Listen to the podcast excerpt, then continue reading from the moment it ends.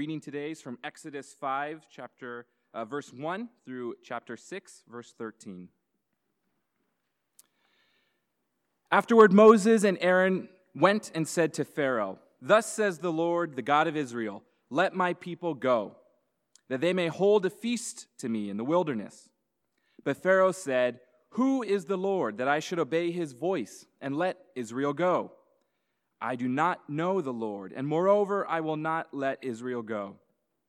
Then they said, The God of the Hebrews has met with us. Please let us go a three days' journey into the wilderness, that we may sacrifice to the Lord our God, lest he fall upon us with pestilence or with the sword. But the king of Egypt said to them, Moses and Aaron, why do you take the people away from their work? Get back to your burdens. And Pharaoh said, Behold, the people of the land are now many, and you make them rest from their burdens. The same day, Pharaoh commanded the taskmasters of the people and their foremen, You shall no longer give the people straw to make bricks, as in the past. Let them go and gather straw for themselves. But the number of bricks that they made in the past, you shall impose on them. You shall by no means reduce it, for they are idle. Therefore they cry, Let us go and offer sacrifice to our God. Let heavier work be laid on the men, that they may labor at it, and pay no regard to lying words. So the taskmasters and the foremen of the people went out and said to the people, Thus says Pharaoh, I will not give you straw. Go and get your straw yourselves wherever you can find it, but your work will not be reduced in the least. So the people were scattered throughout all the land of Egypt to gather stubble for straw. The taskmasters were urgent, saying, Complete your work, your daily task each day, as when there was straw. And the foremen of the people of Israel, whom Pharaoh's taskmasters had set over them, were beaten and were asked, Why have you not done all your task of making bricks today and yesterday, as in the past? Then the foremen of the people of Israel came and cried to Pharaoh, why do you treat your servants like this? No straw is given to your servants. Yet they say to us, Make bricks. And behold, your servants are beaten, but the fault is in your own people. But he said, You are idle. You are idle. That is why you say, Let us go and sacrifice to the Lord. Go now and work. No straw will be given to you, but you must still deliver the same number of bricks. The foremen of the people of Israel saw that they were in trouble when they asked, when they said, You shall by no means reduce your number of bricks, your daily task each day. They met Moses and Aaron, who were waiting for them, as they came out from Pharaoh, and they said to them, The Lord look on you and judge, because you have made us stink in the sight of Pharaoh and his servants, and have put a sword in their hand to kill us. Then Moses turned to the Lord, and he said, O Lord, why have you done evil to this people? Why did you ever send me? For since I came to Pharaoh to speak in your name, he has done evil to his people, and you have not delivered your people at all. But the Lord said to Moses, Now you shall see what I will do to Pharaoh, for with a strong hand he will send them out, and with a strong hand he will drive them out of his land. God spoke to Moses and said to him, I am the Lord. I appeared to Abraham, to Isaac, and to Jacob as God Almighty, but by my name, the Lord, I did not make myself known to them. I also established my covenant with them to give them the land of Canaan, the land in which they lived as sojourners. Moreover, I have heard the groaning of the people of Israel, whom the Egyptians hold as slaves, and I have remembered my covenant. Say therefore to the people of Israel, I am the Lord, and I will bring you out from under the burdens of the Egyptians, and I will deliver you from slavery to them, and I will redeem you with an outstretched arm and with great acts of judgment. I will take you to be my people and I will be your God, and you shall know that I am the Lord your God, who has brought you out from under the burdens of the Egyptians. I will bring you into the land that I swore to give to Abraham, to Isaac, and to Jacob. I will give it to you for a possession. I am the Lord. Moses spoke thus to the people of Israel, but they did not listen to Moses because of their broken spirit and harsh slavery. So the Lord said to Moses, Go in, tell Pharaoh, king of Egypt, to let the people of Israel go out of his land but Moses said to the Lord, Behold, the people of Israel have not listened to me. How then shall Pharaoh listen to me? For I am of uncircumcised lips. But the Lord spoke to Moses and Aaron and gave them a charge about the people of Israel and about Pharaoh, king of Egypt, to bring the people of Israel out of the land of Egypt. The word of the Lord. Let's pray as we stand. Almighty Father, will you be very active among us now. Will you help us uh, to hear your word as you intend it to be heard? Uh, lots of ways that we can, uh, lots of ways I could misspeak, lots of ways that we could mishear, lots of ways uh, that we could misunderstand who you are. But we want to understand you rightly as you understand yourself. Uh, dare we be so bold as to ask it? And we do. And we ask you to work in us so that we would see Jesus and see your purposes in our lives and in our world. And we ask this through Jesus Christ our Lord. Amen. Please be seated. Uh, and it's helpful if you turn back to pages 8 and 9. Big old, long, huge reading, isn't it? Um, but, you know, uh, it's a great story. Um, today, we're continuing our series in the book of Exodus, and today the action starts. So, Moses finally gets to Pharaoh and says the famous words, uh, Let my people go. And, which is great because it means the, the emancipation process for Israel has begun. However, did you notice? Uh, absolutely everything goes wrong. this entire reading, it's like a big old long debacle. Uh, um, so, and, and here's the thing. So, in this reading, everything appears to go wrong. And everything appears to go wrong despite the fact that Moses pretty much does everything right. Uh, this is the first time we kind of see Moses like obeying. And here's the very first time he kind of does everything that God has told him to do, but nevertheless, everything seems to go real, real bad. So Pharaoh gets meaner, uh, work gets harder. Uh, Israel finds itself in an impossible situation, and absolutely everybody yells at Moses. Um, which had to be uncomfortable for him. And what Moses does is he yells up the chain of command so to speak. Did you notice that? Uh, turn over to chapter 5, verse 22. Over on page, uh, page 9. Moses turns to the Lord and says, Lord, why have you done evil to this people? Why did you ever send me? Do you remember the last few weeks? I, I didn't want to come. I did not volunteer for this, God. For since I came to Pharaoh to speak in your name, he has done evil to this people, and you have not delivered your people at all. He is red hot angry. And you can't blame him, can you? Uh, Moses here, he has he, he's spent 40 years in the desert. He comes back, he does, he begins to do everything that God has asked him to do, but yet nevertheless, everything goes poorly, and it, it is super not cool. And so he yells at God and he says, God, I have done everything right. What are you thinking? I didn't ask for this. You, God, are failing on all the measurable matrices that I can think of. Do you ever pray that like that? Give it a go sometime. Here's what I want to show you today. At this point, the liberation of Israel is just a debacle. Everything goes wrong. However, I want to show you that in this reading, things are not entirely as they seem.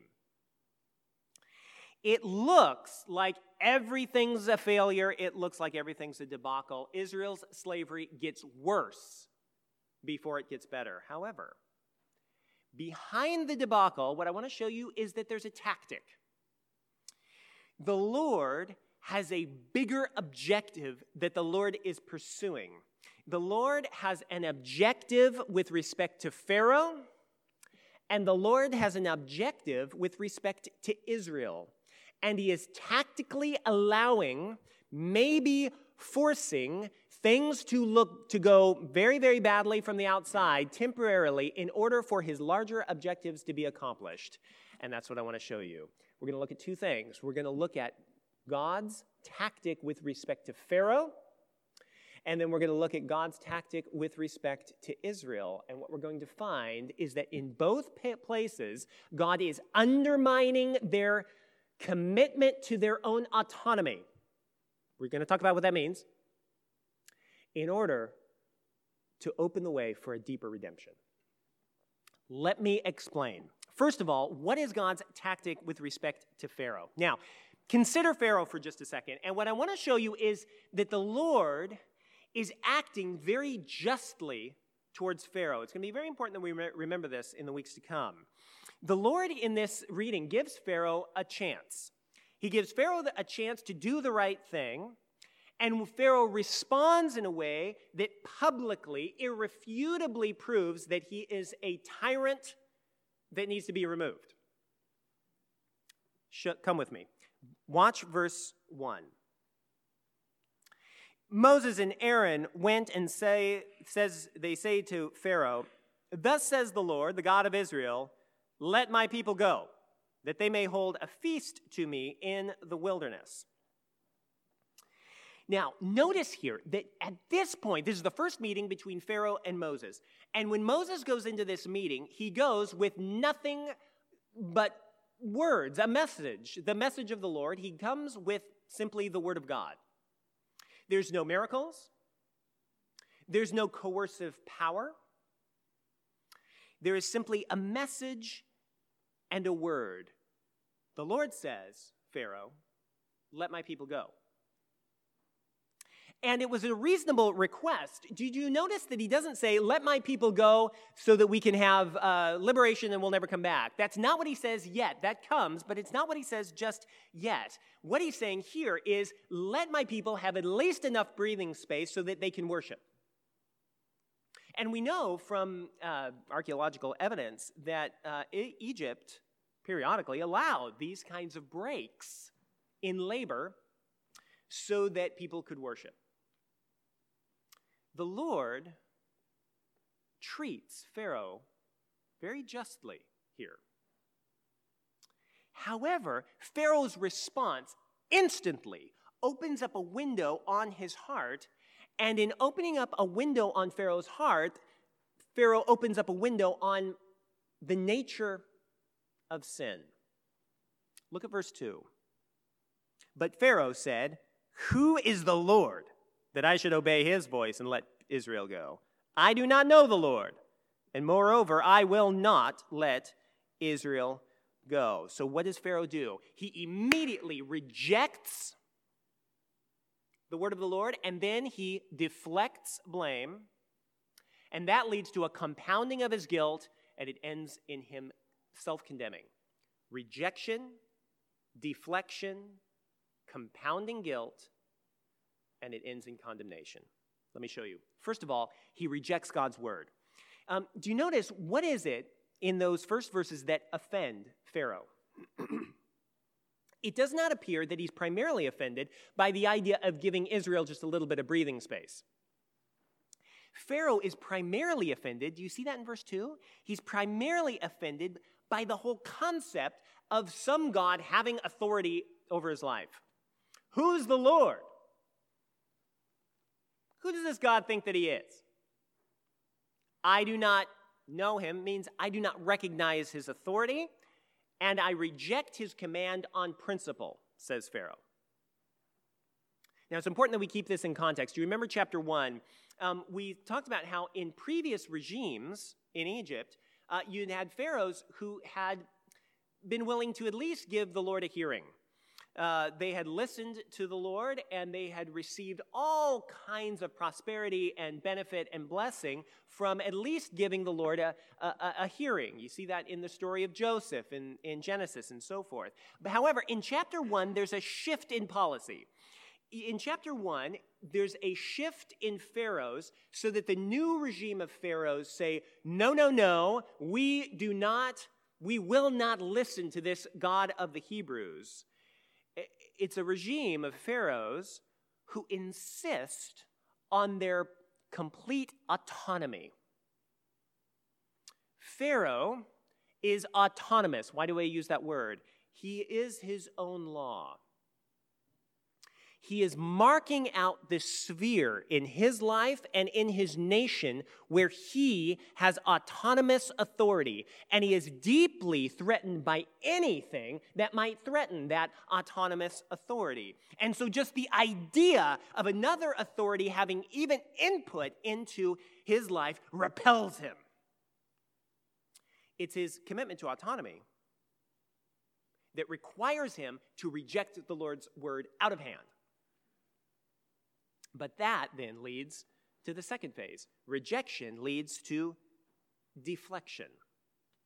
So what happens is he rejects God's word, and then he deflects the problem from himself onto the people he's trying to oppress. You see how that works? And, and, you've got to understand the logic, if you could call it that, that's going on within his heart.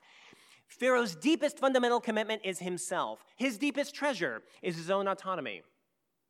And therefore, he has to protect that at all costs. Ends up, it will cost him everything. And the greatest way that he knows to protect his own autonomy is to blame Israel, to deflect. So look at verse 17. Eh, eh, do you notice how it presents Pharaoh as tantruming? This will happen a lot. Look at verse uh, 17. Um, Pharaoh says to the foreman of Israel, You are idle. You are idle. This is why you say, Let us go and sacrifice to the Lord. Go now and work. No straw will be given to you, but you must still deliver the same number of bricks. So, watch his strategy here. Um, Pharaoh clings to his own autonomy, and he has to find a, a good reason to reject the Lord besides that deep fundamental reason. And so what he does is, and it's quite skillful, I suppose, he, he shifts the conversation away from himself. And he even shifts the conversation away from the Lord, from this idea of a God. He, and what he does is he villainizes Israel, his slaves, and he accuses Israel without supplying any evidence that they are lazy. And he just says it a lot of times. He, he doesn't provide any, any will force productivity to decrease. So he says, uh, You're lazy, Israel, and you need to make the same number of bricks, but I'm not going to give you the raw materials for making those bricks anymore. I'm not going to give you straw. And by implementing that policy, it, sh- it uh, causes production to fall. And by pr- production falling, it reinforces the narrative that he wants to put forward, which is Israel's lazy. Do you see the strategy? He rejects the word of the Lord, and then he deflects blame in order to justify himself, and it's all an effort to protect his own autonomy. He wants to be his own authority. Now, pause here. Um, the Bible has some real insight into the way, uh, at the very least, corrupt leaders very often work people in power, you know this, don't you? You recognize this, don't you? You tell me about it from time to time. Leaders in authority use these kinds of tactics every single day. And that's part of the reason why some of us are deeply suspicious of authority and power in almost every sphere. We, we look at authority and power around us and we hold out our hands like this and we say, I don't think I can trust them. Because when they get confronted, they tend to reject the confrontation, deflect blame to somebody else, and then justify themselves. And we see it happen time and time again. Do we not? We see it in the public sphere, in the private sector, we see it in schools, in churches, in government, we see it all around us, all the time. And it makes us mad. Does it make you mad?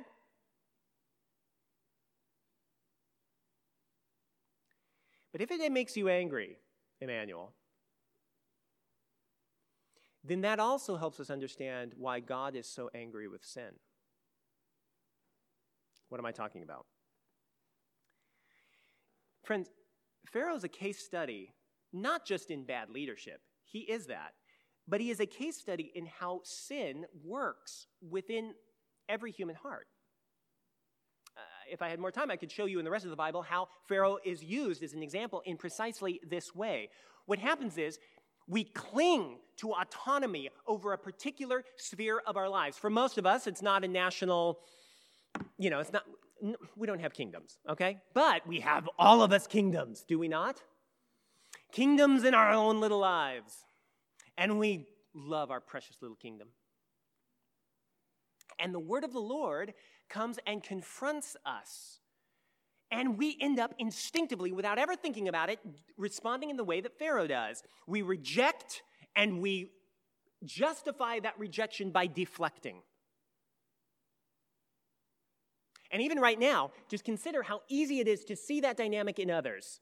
I mean, watch the news this week and just do a little example and write down in your little notebook how many times you get really, really mad because you see somebody doing rejecting and deflecting and all of those sorts of things, and you get really igna- uh, Ignatius? No, indignant. Ignatius is a very good saint. We should all read him. Um, we, we get indignant about the whole thing, right? But it's easy to see in somebody else, but it's very difficult to see within ourselves because we all believe our own spin. But Emmanuel, if we are rightly aff- aff- appalled in that dynamic in other people, then we've got to take very seriously just how appalled God is at that dynamic within ourselves. Now, go back uh, to Pharaoh because it gets worse. Uh, rejecting and deflecting in order to justify himself ends up compounding his guilt.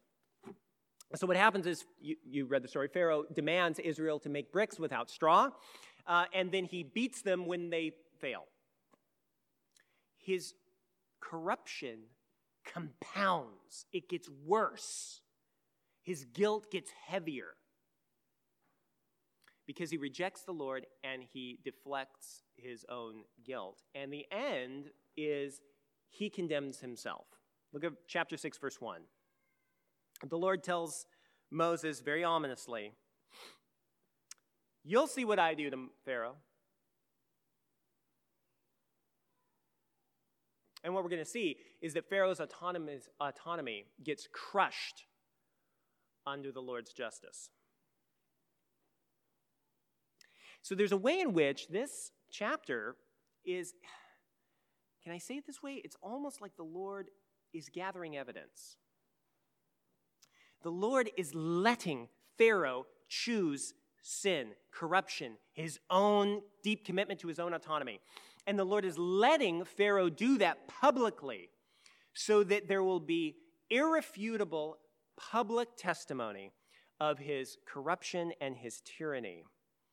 And later on, that will be why the Lord justly judges him. This is going to be tough for us. But I want to say just right now, and this is going to bring up all kinds of uh, questions. Let's talk about it, okay? Um, let this open up conversation, not close down conversation, okay? Um, this, the judgment of God is why we can trust Him, and it's why we should fear Him. It's why we can trust Him, because this is going to teach us that uh, the Lord is deeply committed to justice, and you can only trust a God who is deeply committed to justice, just like you can only judge, uh, trust a judge who is committed to justice. But it will also explain why we must fear the Lord.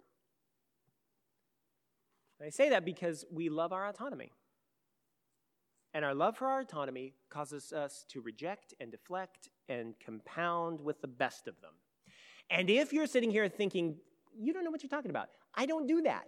I'm like really good at not doing that um, then I would just suggest that you ask yourself whether or not you're deflecting right now very skillfully. Okay, now, because, friends, it's not just Pharaoh. Go to the story of Jesus. When Jesus shows up, almost everybody responds to Jesus in the same way that, that Pharaoh responds to the Lord, especially the religious leaders they reject him and then they deflect guilt away from themselves and back onto him. And then they compound their guilt by killing him. And in the end, they stand self condemned. Okay. It's not just Pharaoh, it's the human heart. All right, that's the Lord's tactic with respect to Pharaoh. But what's the Lord's tactic with respect to his people, the people of Israel? Well, think of it from their perspective. So Israel is in this terrible, impossible situation where they have to make bricks without having the raw materials, which apparently is hard. And it's crippling. It, they're vulnerable. They're vulnerable economically and they're vulnerable politically. They were vulnerable otherwise, but now their vulnerability goes critical. It's a crisis, it's acute. What could possibly be the Lord's good tactic for them? Well, here's what I want to show you there's a way in which the Lord is attacking and crushing their commitment to their own autonomy, just like he's addressing Pharaoh's, only he's addressing Israel's autonomy with grace and with mercy, albeit a severe kind of mercy. Let me show you what I mean. So, Pharaoh demands the impossible from Israel make bricks, but find your own straw. And Israel realizes that they are slamming up against the impossible, right? The demand that is upon them is greater than their resources to address it. So they slam up against their vulnerability and they panic, and it's completely understandable. Now, watch what the Lord promises them right in the middle of everybody's panic. Look at chapter 6, verse 6, and look for the words, I will. Say therefore to the people of Israel, I am the Lord, and I will bring you out from under the burdens of the Egyptians, and I will deliver you from slavery to them. Do you see the I wills? I will redeem you with an outstretched arm and with great acts of judgment. I will take you to my people, to be my people and I will be your God, and you shall know that I am the Lord your God who has brought you out from under the burdens of the Egyptians. Now, look closely there. So, on the one hand, the Lord is promising them political liberation and eventual prosperity, is implied there. But he's promising something much, much deeper and greater than that. Look at verse 7. Do you see the phrase, I will take you to be my people? Now, it could also be translated, I will take you to myself to be my people. And it, what's important there is it's the language, we saw this last week, it's the language of intimacy and adoption. Why does this matter? It matters for this reason. The Lord's objective is bigger than simply political liberation. That's part of it, but not all of it. The Lord's objective is bigger than economic prosperity. That's good. But God's objective is bigger than that. God's aim for Israel is that they would become his family. Freedom, I've said this before, but we'll see it again. Freedom in the book of Exodus is not autonomy. Freedom in the book of Exodus is intimacy with the Lord, being his family. So the Lord here is leading Israel not on the quickest path to political liberation. If that's his aim, then this is a this is a dead end. This is a, a, a, um, a, failure on the road. But that's not what, it, what, what is the case. The Lord is leading Israel on the quickest path, not just to political liberation, but to intimacy with Himself. But here's the problem. In order for Him to lead Israel to a place of deep intimacy with Him, He has to teach them to trust. And trust and autonomy do not go together. So here's the problem just like Pharaoh, Israel, despite the fact that they don't have the outward power that Pharaoh has, nevertheless, Israel is desperately frightened of losing what little autonomy they think that they have. They don't want to live by trust. They want to try to live as autonomously as they possibly can. So that so in fear, quite understandably, they cling just like Pharaoh to autonomy. Maybe if we appease Pharaoh a little bit, he'll let us keep a little bit of autonomy and control over our lives. Maybe if we work really, really hard and we please Pharaoh and we produce a lot of bricks, maybe that'll make Pharaoh kind of say, Yeah, okay, you can have a little bit of autonomy. Maybe then I can feel like I have a little bit of control, at least in this little sphere that I have, which is my own life. At least I can have some economic, maybe, autonomy, at least I can eat tomorrow. And so, in fear, they cling to this phantom and mirage of autonomy. And all their instincts say if there's any path to freedom, and this must be the path to freedom. And when that's taken away, they look at Moses and they say, How dare you? You have given a sword into the hand of Pharaoh, and he's going to get us with it. You can understand where they're coming from, can you not? However, to uh, quote uh, a theologian called Albus Dumbledore,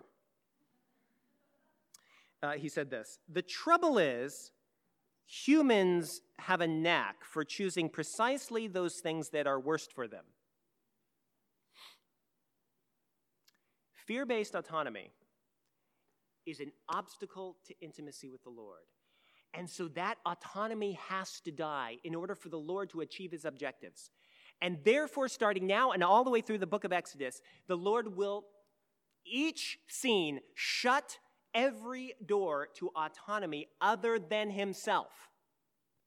The Lord in this story breaks the alliance between Pharaoh and the Israelite foreman. Verse 19. The Lord shuts the door on this dream that Israel can kind of work their way to some level of autonomy and freedom. And the Lord here allows them on purpose to feel their scarcity and their vulnerability. So that at the end of the day, Israel is left with nothing except the Lord. And with him, everything. Now, once again, look into your own heart, because, friends, Pharaoh's heart hates trust and giving up autonomy. And Israel heart, Israel's heart hates giving up autonomy and trust. Do you think your heart is different? And so, very often, what happens is we, we, we, we look for a little loophole, do we not, in our lives? Um, if we can find something to trust about ourselves, we will prefer trusting ourselves over and against the Lord almost every time. And you know the usual suspects. We, we, we look to our, and we never, we usually don't even know we're doing it. We, we trust our money, our work, our success, our reputation, uh, the pursuit of pleasure, power, whatever it is. We trust this little thing in our lives, whatever it might be, and we cling to it because we say it's going to give us autonomy and it's going to make us feel like we're in control. And you almost never know that you're doing that until it gets taken away. And then you panic. But the trouble is, as long as we trust those things, we will never know the Lord. And without knowing the Lord, we will never truly be free. And so for Israel, the Lord gives them a gift of scarcity. He gives them a gift of vulnerability. And from their perspective, it feels like a debacle. It feels like God is failing them. But by denying them prosperity for the short term, the Lord can give them intimacy with Him for forever. The Lord's best gift to Israel is not prosperity. The Lord's best gift to Israel is not independence. The Lord's best gift to Israel is Himself. But they'll never believe that's true until every other alternative fails. And by the end of our reading, they're, they're not there yet, but God will get them there, a portion of them. And it'll be a fit and start the whole way. Do you ever pray like Moses? God, what are you doing? Because as far as I can see, God, I am doing everything right. Why is everything going wrong? Why are these things that I love? And they're not even sins. Aren't these good gifts? Why are these being taken away from me? Why have you not given me what I want you to give me? Why aren't you giving me the kickbacks I expect when I'm doing everything right for you?